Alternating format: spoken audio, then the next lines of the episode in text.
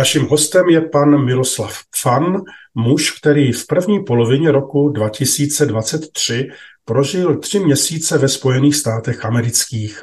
Cestoval, poznával zemi a především hledal ty, jejichž předci kdysi opustili naši zemi ve střední Evropě a našli svůj nový domov za Atlantikem.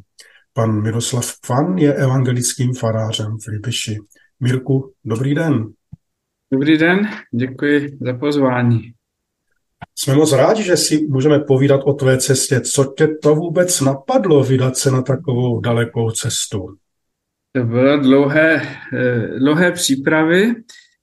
My jako faráři Českobrské církve evangelické máme jednou za pět let možnost mít takové tříměsíční studijní volno. A ty možnosti jsou různé. Někdo jede někam na nějakou univerzitu a já jsem se rozhodl, že pojedu do Ameriky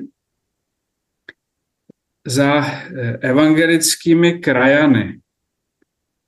Eh, ten nápad eh, souvisel jednak s tím, že se stále snažím učit anglicky a chtěl bych to zlepšit. A zároveň s tím, že už sedm let mám na starosti české evangelické krajany na Ukrajině které poměrně dobře znám a také e, znám i částečně rumunskou, českou komunitu a e, ještě potom e, polskou a další. A tak jsem si říkal, to by bylo dobré vidět, jak ti lidé, kteří odešli do Ameriky, ty Češi žijí v Americe. A měl jsem také plán to porovnat. A myslím, že se ti to podařilo, já teďka nechci, my se k tomu dostaneme, ale s nějakými záměry si tam jel a nějak se zvrátil, jsi spokojený, dopadlo to dobře? Dopadlo to dobře, protože ta příprava byla hrozně složitá, trvala tři roky a já už jsem si moc krát myslel, že to zdám a že se mě to nepodaří připravit, tak už jenom to, že se mě to podařilo, že jsem ne do té Ameriky odjel, ale navštívil mnoho míst a i když mnoho věcí bylo nepřipravených, tak to samo o sobě je pro mě vynikající zkušenost, že jsem to dokázal, že mě i různí lidé přitom pomohli na místě. Jak teda ta cesta vznikla, odkud jsi vzlétl, kde jsi přistál, jaká byla cesta, jak jsi to přežil, všechny ty hodiny v tom letadle? Celkem krátká. Eh, po dlouhém hledání jsem našel dvě takové krátké cesty. Já jsem odletěl eh, nejprve do Amsterdamu, ale hned za chvilku eh, přímo do Texasu. Měl jsem to vymyšlené tak, že nejprve navštívím Texas a potom postupně budu stoupat na sever až kam dojedu a vrátit jsem se chtěl z eh, města New York, což se mě také podařilo.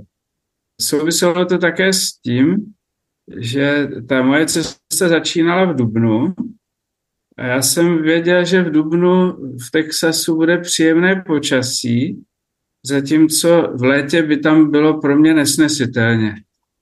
Tak jsem si to tak naplánoval, že když tady bylo ještě takové dlouhé jaro, které pořád bylo studené, spíš to byla ještě zima, tak jsem odletěl do Texasu a tam 14. dubna eh, jsem se třeba koupal v Mexickém zálivu. A pak, když jsem postupně jel eh, nahoru, tak vlastně bylo pořád takové příjemné počasí, ani horko, ani zima. To se mně podařilo.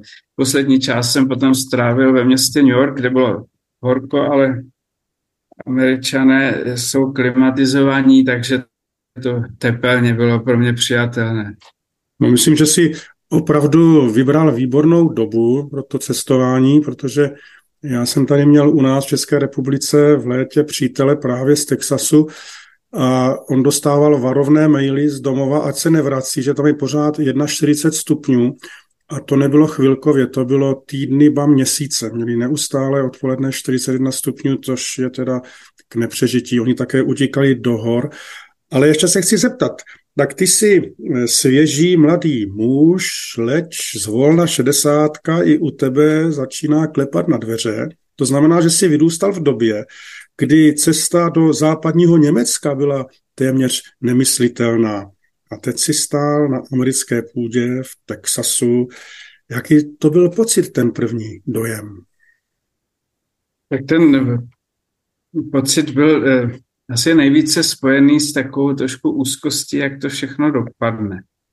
Protože připravoval jsem se velmi dlouho a právě do toho Texasu jsem měl málo kontaktu a věděl jsem, že když tam přijedu, takže za chvíli budou bílá místa. Takže jsem s takovou jako úzkostí přiletěl do Texasu. Měl jsem adresu v Austinu, asi 20 kilometrů od Austinu a to bylo všechno. Nevěděl jsem, jak se tam dostanu. Nikdy jsem v Americe nebyl, anglicky se domluvím eh, ne úplně dokonale, tak jsem byl takový rozechvělý a ty dojmy e, průběžně byly takové, že jsem vždycky byl překvapen, jak se to nějak podařilo.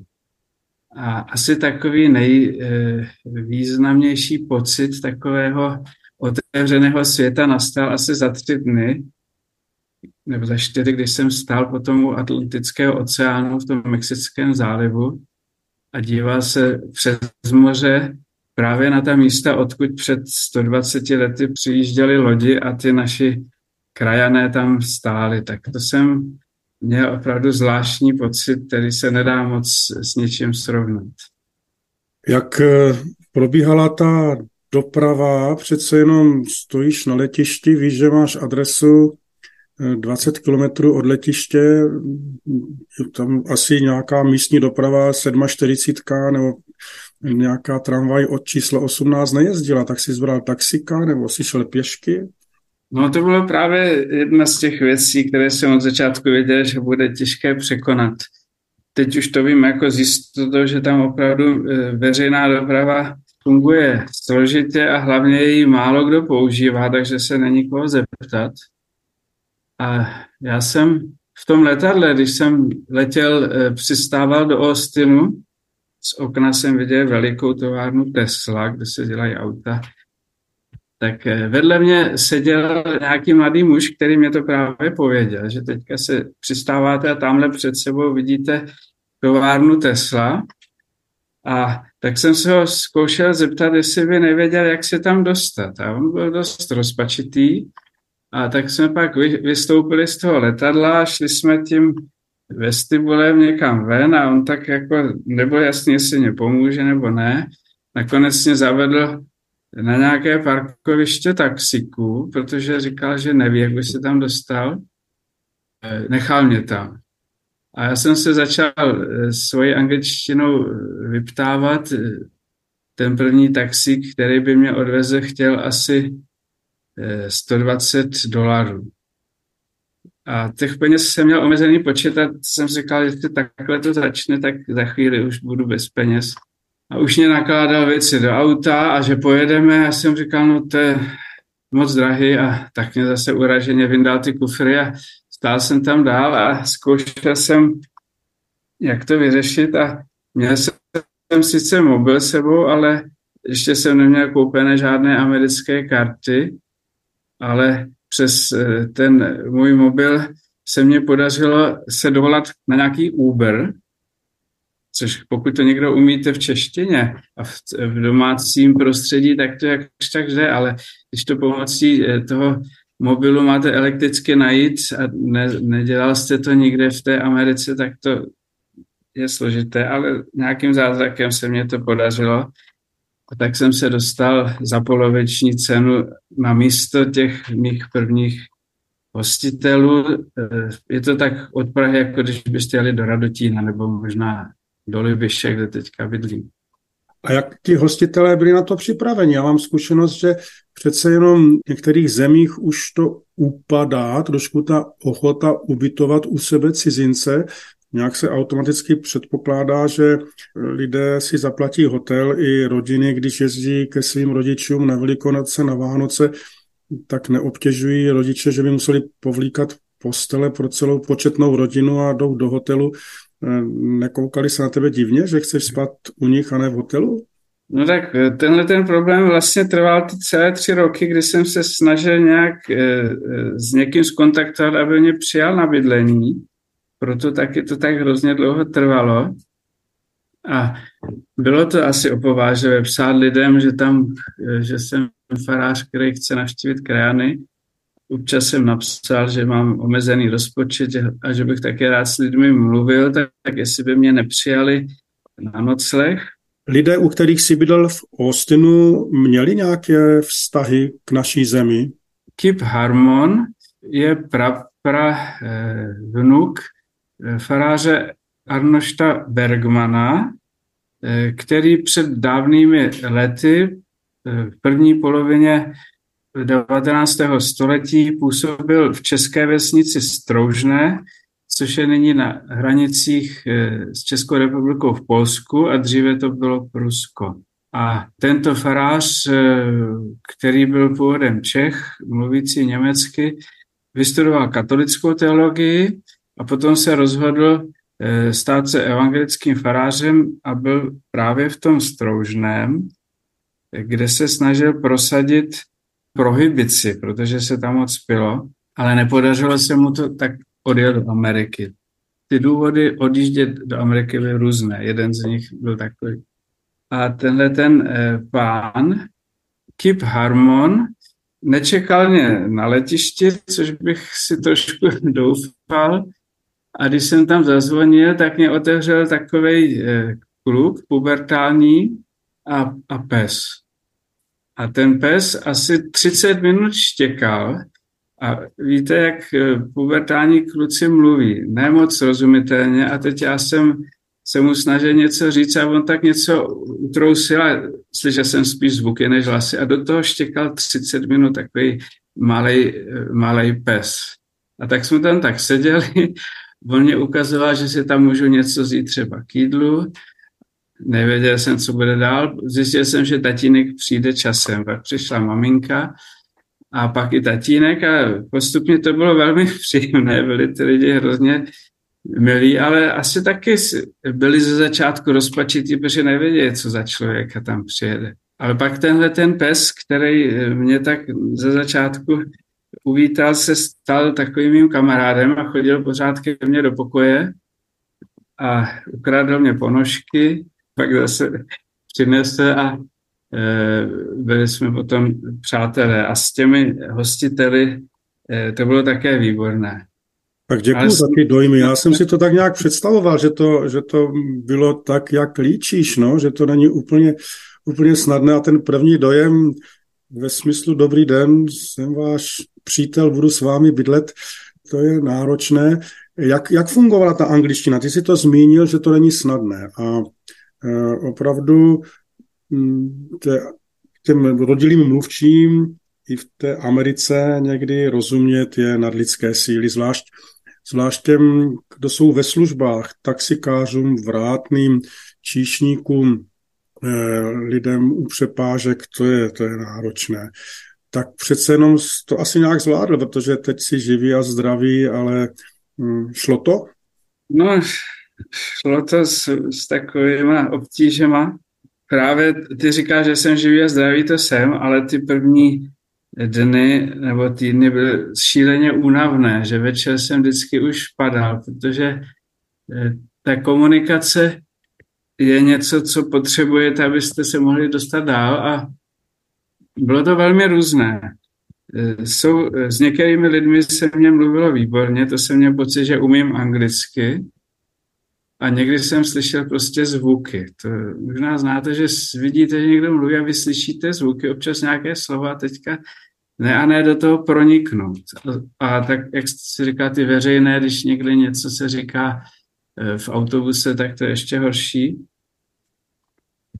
Ale když se podařilo, že jsme si sedli a povídali si a ten člověk byl empatický, tak to najednou šlo pokud ten eh, protějšek opravdu se s vámi chce bavit a zajímá ho, co říkáte nebo co on chce říct vám, mu na tom záleží, tak to jde velmi rychle. Ale jsou případy, že někdo uslyší, že jste řekl pár srozumitelných anglických vět a oni si myslí, že už umíte dobře anglicky.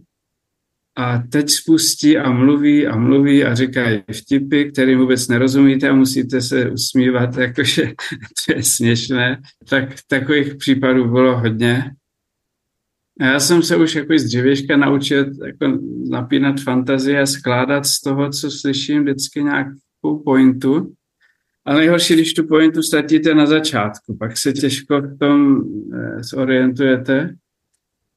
A občas, což byla jako veliká výjimka, se našel někdo, kdo se třeba někdy učil nějaký jazyk a to je potom úplně diametrální rozdíl. Ten člověk najednou jednak má cit, protože není snadné rozumět a i umí mluvit tak, že eh, nepoužívá ta nejsložitější slova a pak je možné se třeba i na něco zeptat, na nějaký gramatický tvar. V USA ale velmi výjimečně se někdo učí jiný jazyk a prostě ne, nemůže se člověk na, na ně zlobit. Oni proto nemají cit, eh, ani to, jak my se celý léta učíme tu gramatiku souvětí a takové věci, oni to nepotřebují. Takže když se chcete zeptat na nějaký gramatický tvar, tak to je opravdu výjimka, že, že se dostanete dál. Ano, to jsou, o tom by se dalo povídat dlouze tady o těch situacích, kdy se zeptáte slušně, korektně, jestli byli tak hodní a zopakovali to, protože už dvě třetiny té věty rozumíte a chybí jenom maličko a oni v té slušnosti to řeknou úplně jinými slovy, malinko květnatějšími, malinko složitějšími a vy máte pocit, že se propadáte níž a níž a že to je hrozné.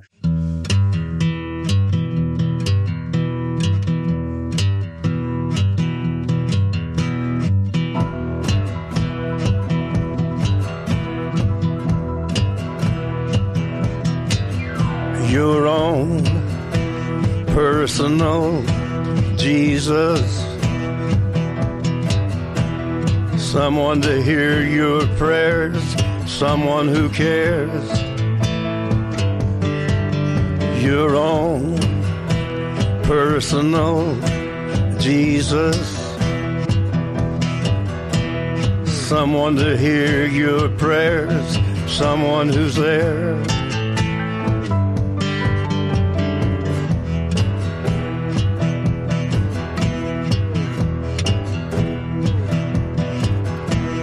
Feeling unknown and you're all alone. Flesh and bone by the telephone. Lift up the receiver, I'll make you a believer. Take second best, put me to the test. Things on your chest, you need to confess. I will deliver, you know I'm a forgiver.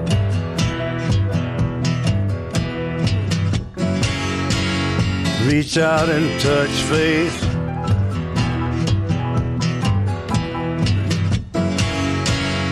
Reach out and touch faith. Your own personal Jesus. Someone to hear your prayers, someone who cares. Your own personal Jesus. Someone to hear your prayers, someone to care.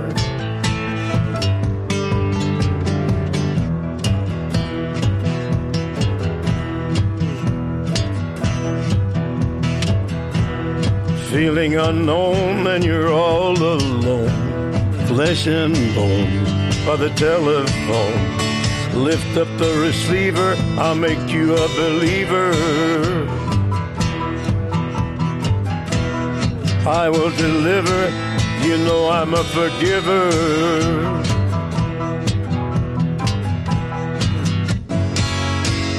Reach out and touch faith.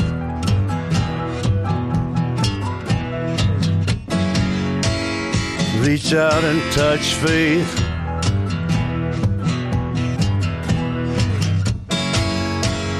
Reach out and touch faith.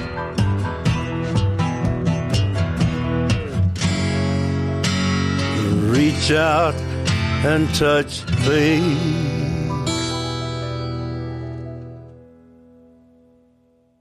S panem Miroslavem Pfanem si povídáme o jeho cestě po Spojených státech amerických v první polovině roku 2023.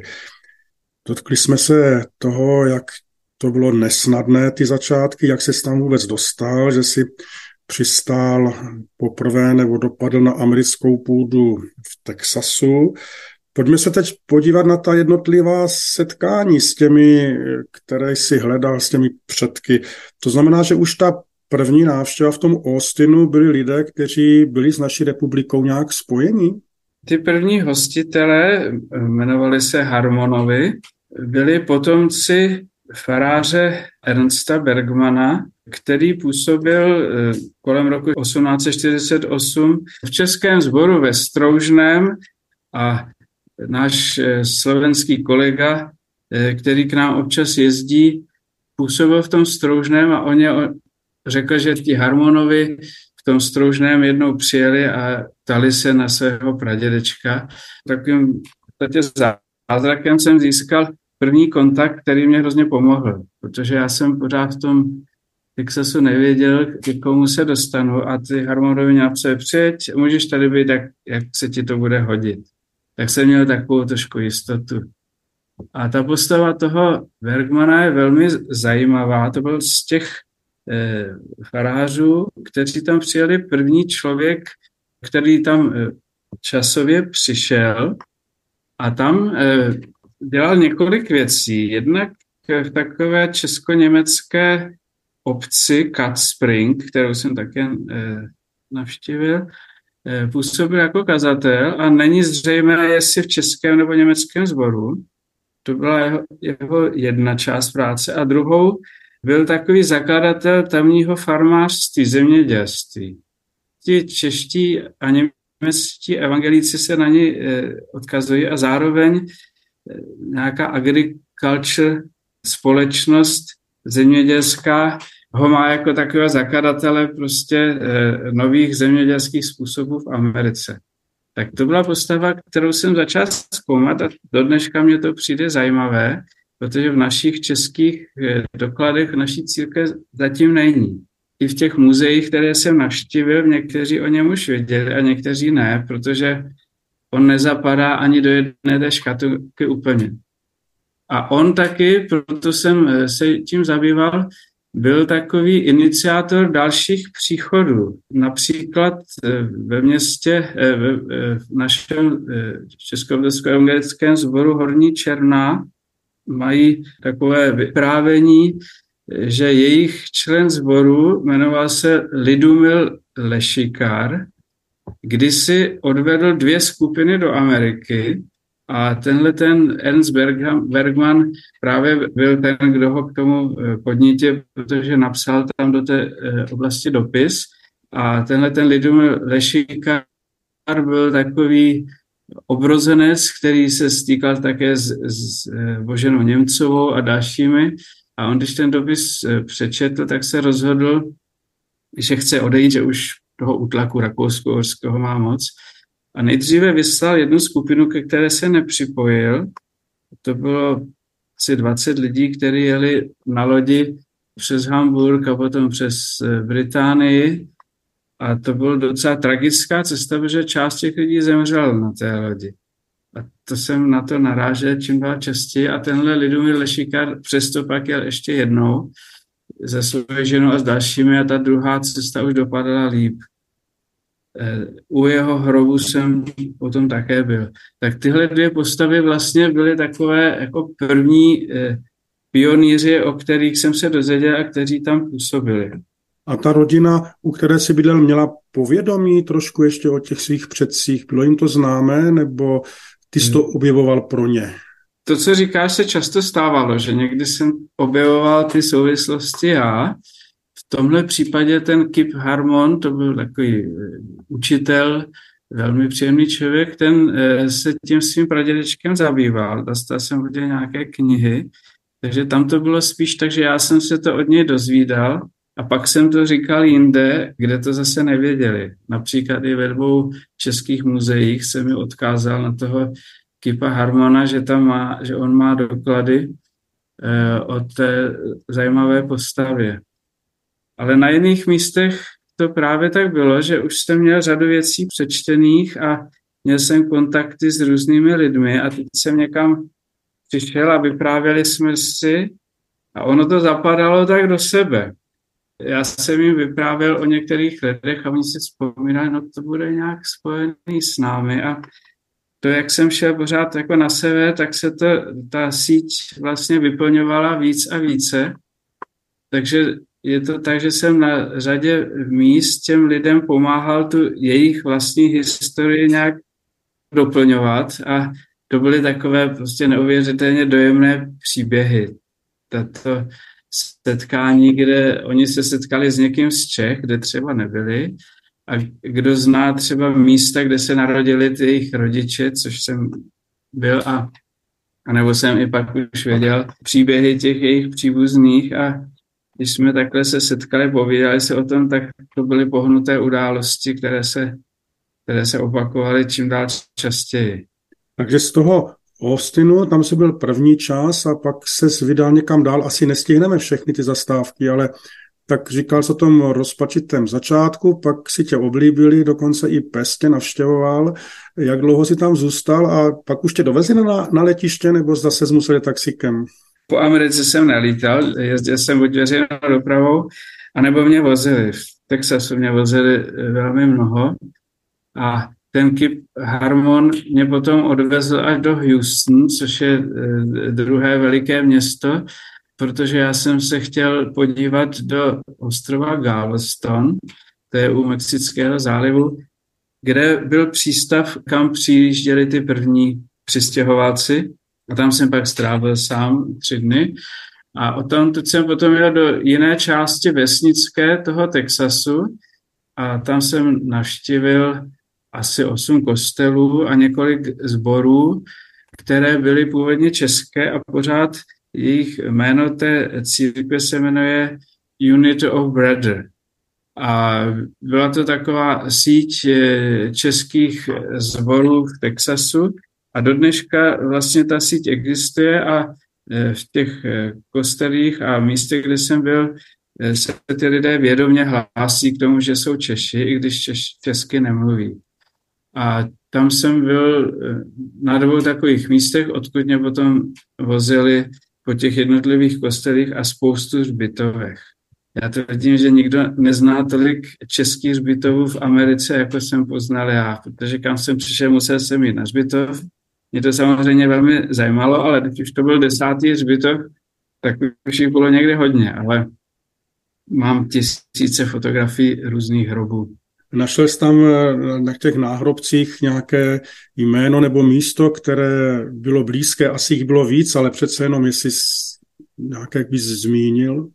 Bylo to velmi eh, dojemné, protože ti lidé, kteří mě vodili, tak byli vděční, když jsem jim občas přeložil nějaký náhrobek a ti lidé tam měli jména, kterým nerozuměli, tak si jim překládá, mnoho bylo ptačích jmén. To bylo hezké.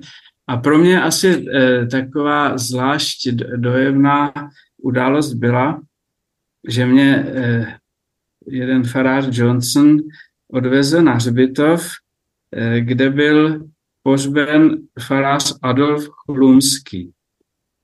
Ten farář Adolf Chlumský byl zakladatel několika těch zborů v eh, Texasu. On vyrostl na faře, na které jsem vyrostl já. Jeho tatínek Jan Chrumský byl farářem ve Sněžném, tehdy německé, má tam ještě hrob. A ten jeho syn už jako dospělý odjel do Ameriky a zakládal tam ty sbory a teď já jsem tam stál vedle toho pomníku a říkal jsem si, tak my jsme vyrostli na stejné faře. A to bylo, to bylo do, dojemné. Mám z toho fotografie a ten pan farář také z toho byl potom dojatý. Hmm, to věřím. A nějaké zbytky češtiny u nich byly? Rozuměli něco, nebo tak spíš nějaké písničky zpívali, nebo jak, jak to bylo s těmi, s tou češtinou u nich?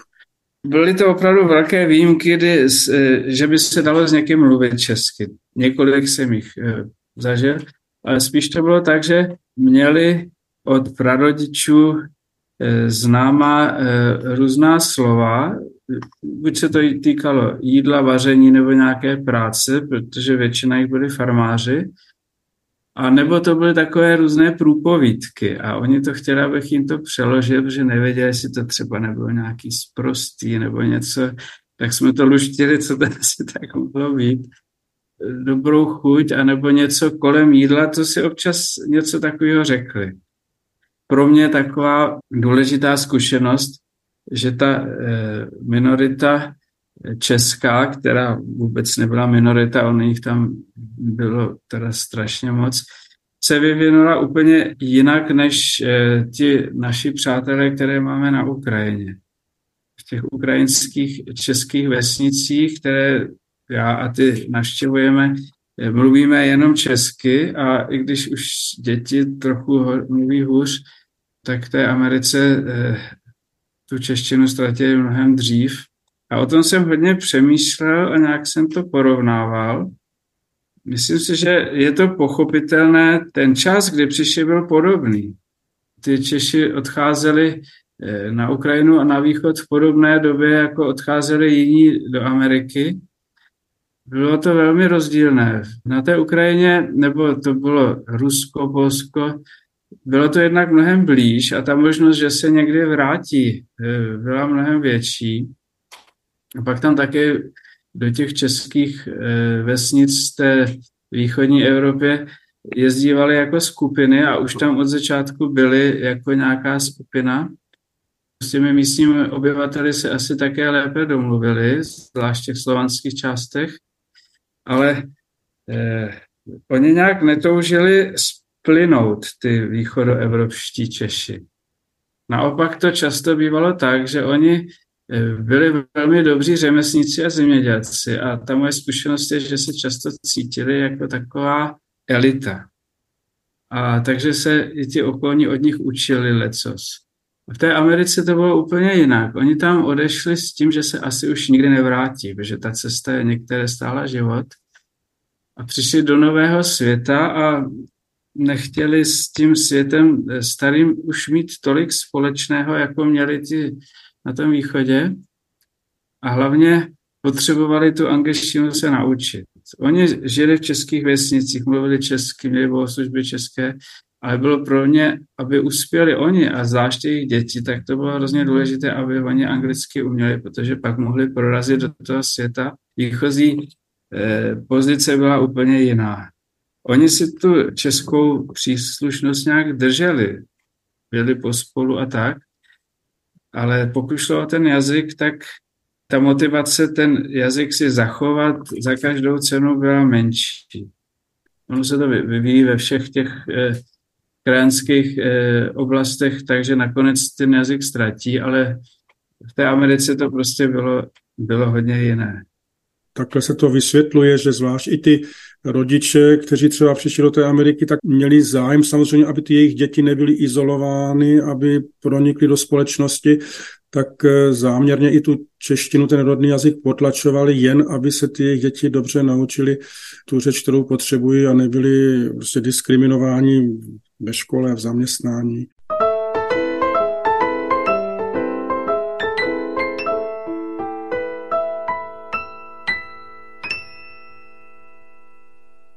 Naším hostem je evangelický farář z Libiše, pan Miroslav Pfan. O jeho cestě do Spojených států amerických a hledání českomoravskosleských kořenů si s ním povídá Daniel Ženatý.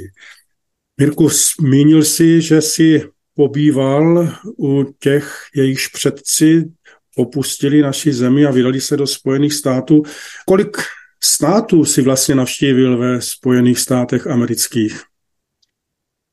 Navštívil jsem přímo 13 států, od jihu až na sever a při té cestě jsem ještě asi čtyři jen tak projel nebo čekal na nádraží. Začátek byl na jihu, v Texasu a konec byl u kanadských hranic, takovou jako vlastně zajímavou souhrou událostí jsem den strávil u Niagarských vodopádů. Na tom je kouzelné, že eh, já jsem neměl s sebou žádnou papírovou mapu, což by bylo sice hezké, ale když jsem ty Ameriky projížděl tolik, tak by se mě nevešly všechny ty mapy eh, do baťohu. Tak jsem musel jet podle eh, mobilu a podle map v notebooku. A to už bylo v závěru mé cesty, když jsem z Michiganu chtěl potom jet do New Yorku Eh, měl jsem touhu vidět nějaké hory taky, protože ta Amerika na mnoha místech je dost rovná a ty státy, které jsem projížděl, byly rovné.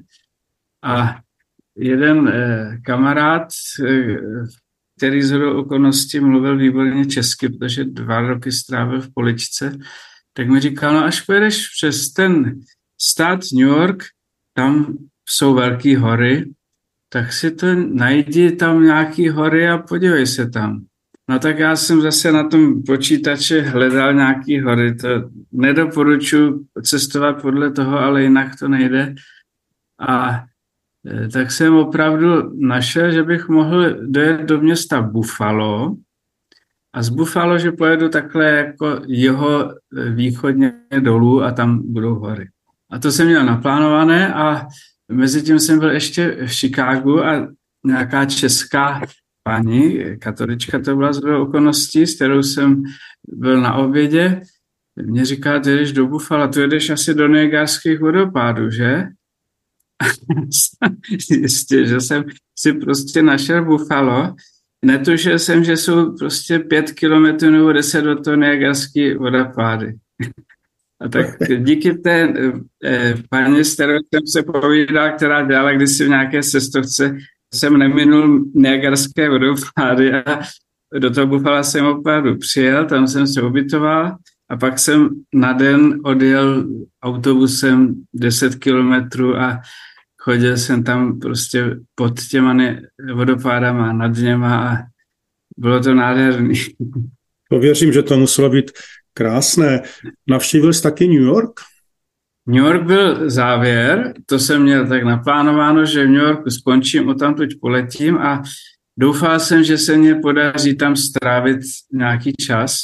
A nakonec jsem byl v New Yorku 13 dní a z toho asi 12 nebo 10 dní jsem bydlel přímo na Manhattanu v takovém krásném bytě.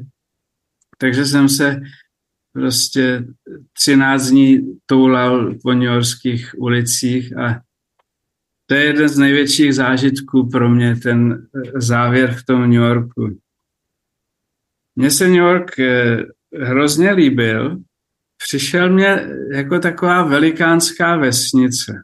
Líbil se mě taky proto, že v New Yorku se žije tak, vypadá to trošku absurdně, ale tak podobně trochu jako u nás mně v té Americe trochu chybělo, že tak málo lidí používá e, veřejnou dopravu a já jsem se musel přes celou Ameriku dostat a pokud mě někdo nevezl, tak jsem nechtěl letět letadlem a chtěl jsem jet veřejnou dopravou a to bylo hrozně těžké. Žádný IDOS tam neexistuje, nikdo neví, kde zastavují autobusy.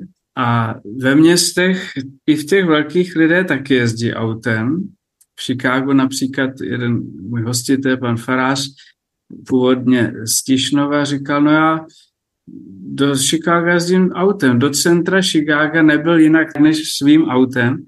Představte si to auto. Ale New York je jiný, tam se prostě jezdí tramvajema, e, autobusama hlavně a metrem a jezdí tam všechny vrstvy obyvatelstva té jiné části Ameriky střední generace a taková ta eh, bohatší jezdí autama a v té veřejné dopravě poznáte jiné lidi, takové ty, co vás taky zajímaví, barevné, chudé.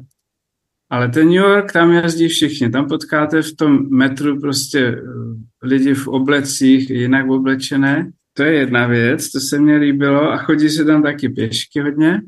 A druhá věc je, že si tam všechno koupíte. Tam si můžete koupit rohlík i kladívko. Zatímco třeba v Chicagu nebo v Minneapolis, když si chcete koupit rohlík, tak je to docela složité, protože většina nákupů se odehrávají v takových předměstských čtvrtích. A ten New York pro mě se lišuje tím, že tam prostě jako když jdete v Novém městě na Moravě po ulici, chcete si koupit hřebíky, tak víte, kam zajdete. Stejně tak, když potřebujete housku. Tak je to v tom New Yorku. A jinak je ten New York úžasný. Zároveň tohle všechno je spojeno s tím, že nad sebou máte prostě 100 metrové domy. Chodíte mezi eh, těma domama, potkáváte tam úplně všechny lidi. Leží tam na zemi, na ulici lidi, nevíte, jestli žijou a tam se mi líbilo, to ještě pořád nějak doznívá, ten, ten závěr. To, Já jsem se na to ptal záměrně, protože jsem měl také tu čest, že jsem mohl být v New Yorku a také jsem eh, chodil po Manhattanu a vzpomínám si, jak jsem koukal poprvé do té mapy, moc jsem to nechápal, jak ty čtverečky a ty uličky, až pak jsem pochopil, že to tak skutečně je a že, že je vlastně nahoře a dole a vlevo a vpravo a, a čísla ulic a že se podle toho dá orientovat. A No jenom tě upozorňuji, že s obzvláštní láskou teď budeš koukat na všechny staré filmy, Kožaka a podobné, kde, kde uvidíš New York a různé ulice a zákouti a ty žebříky na domech a e, všechno to, co znáš. Já se chci zeptat, e, je na Američanech nějak patrné, že jsou také všichni vlastně uprchlíky, migranty ekonomickými, sociálními, před několika stoletími, několika desetiletími. Myslíš, že se to nějak podepisuje v jejich, v jejich jednání, v jejich myšlení, nebo ani ne? Zajímavá otázka. Určitě se podepisuje, že většina těch lidí, který jsem potkal, i když to nebyli třeba původně Češi, takže vědí, odkud jako, z jaké jsou národnosti. Říkají, no my jsme jakoby Iřani nebo Skoti, Holanděni. To je nějak jako skoro každý ví. A jak je, jak je ta jejich eh, rodina namíchaná. Takže to tam někde v pozadí je, ale že by eh, žili s tím, že, že to, co to zažívají teďka uprchlíci, že ta jejich eh, pragenerace zažívá taky, to si myslím, že je výjimečně. Víc teda na sever je velký, ta Amerika je hrozně pestrá, ale takové největší rozlišení je, je Texas a ty ostatní státy. To vždycky, eh, když se o tom mluví, tak no v Texasu to je jinak. Texas je krásný, eh, bohatá země, všechno tam roste, ale zároveň je hrozně jiná.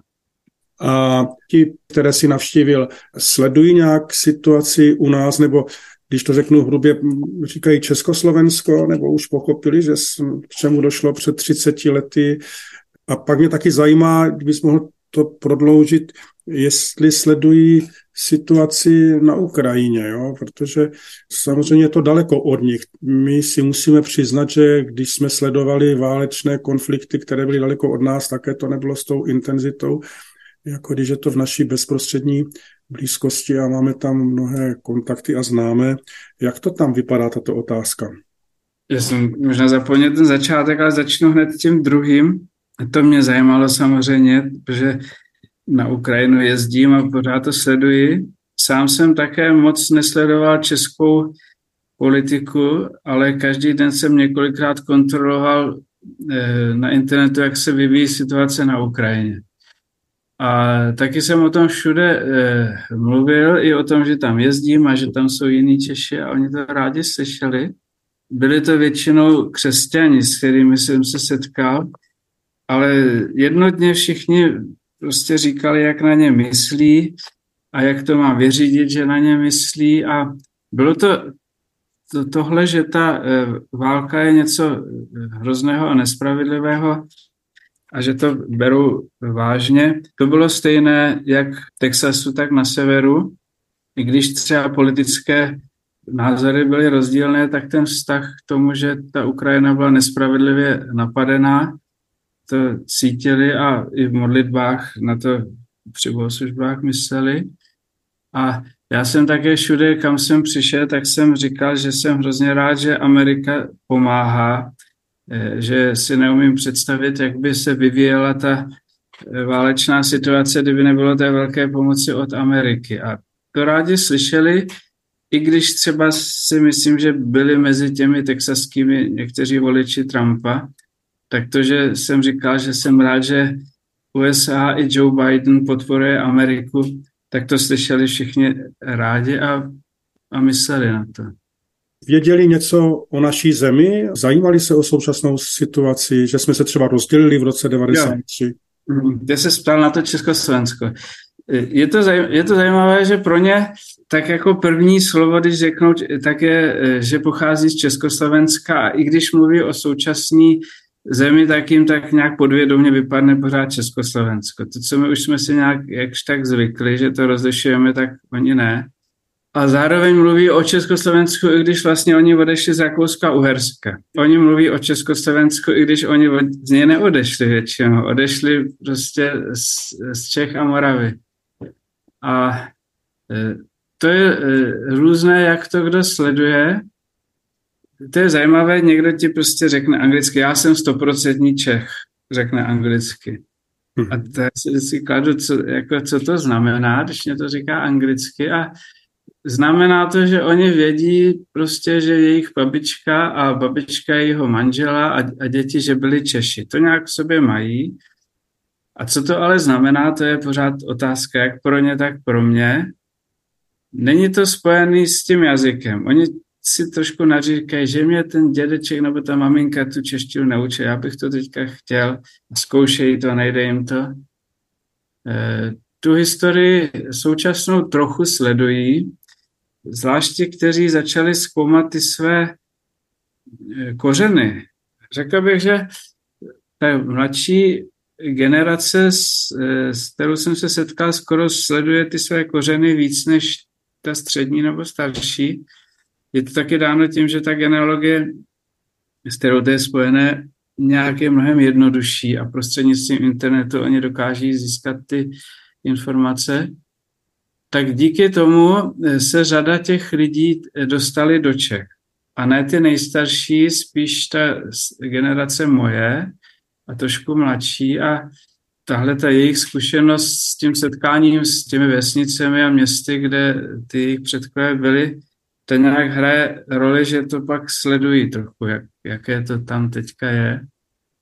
Pro mě bylo eh, hrozně kouzelné eh, nejvíc v Nebrasce, že jsem prostě denně potkával eh, řadu lidí, to by se dalo říct desítky, kteří pocházeli z vesnic okolo mé rodné vesnice Sněžné, tak jsme se vždycky bavili a říkali, odkud jak pochází vaše předci? A oni říkali, Frišava, Pustá rybna, Telecí, krásné nové město na Moravě. A tak jsme se vždycky bavili a teď já jsem jim to vysvětloval a popisoval a teď jsme dávali dohromady ty jména, která se na té vesnici, eh, na té Vysočině Českomoravské eh, vyskytují a ti lidé v té Nebrasce eh, opravdu to byly prostě plné hřbitovy lidí z těch vysočinských vesnic. Hřbitovy byly podobné, protože tam byly, byla stejná jména a někdy se mně zdálo, že ty lidi i stejně vypadají. Seděli jsme v takové kanceláře nějakého krásného zahradnictví a teď tam svolali ty příbuzné Čechy a ty byly jako z Kryšavy, z Pusté Rybné a, a z Krásného a tak jsme tam teď povídali se, já jsem si říkal, to vypadá, jako kdybych byl ve sněžné hospodě. Ty, ty chlapy mají stejné obliče, podobný humor, akorát, že jsme se, oni mluvili anglicky, já jsem se taky snažil ale něco tam jako je, to, je to těžko popsatelné, co je to jejich čeství, ale vypadají tak. A Valaši tam taky byli teda ještě. Valaši tam byli, to rád slyším, z Vysočiny, ano, srdce mé plesá. Texasu byli Valaši.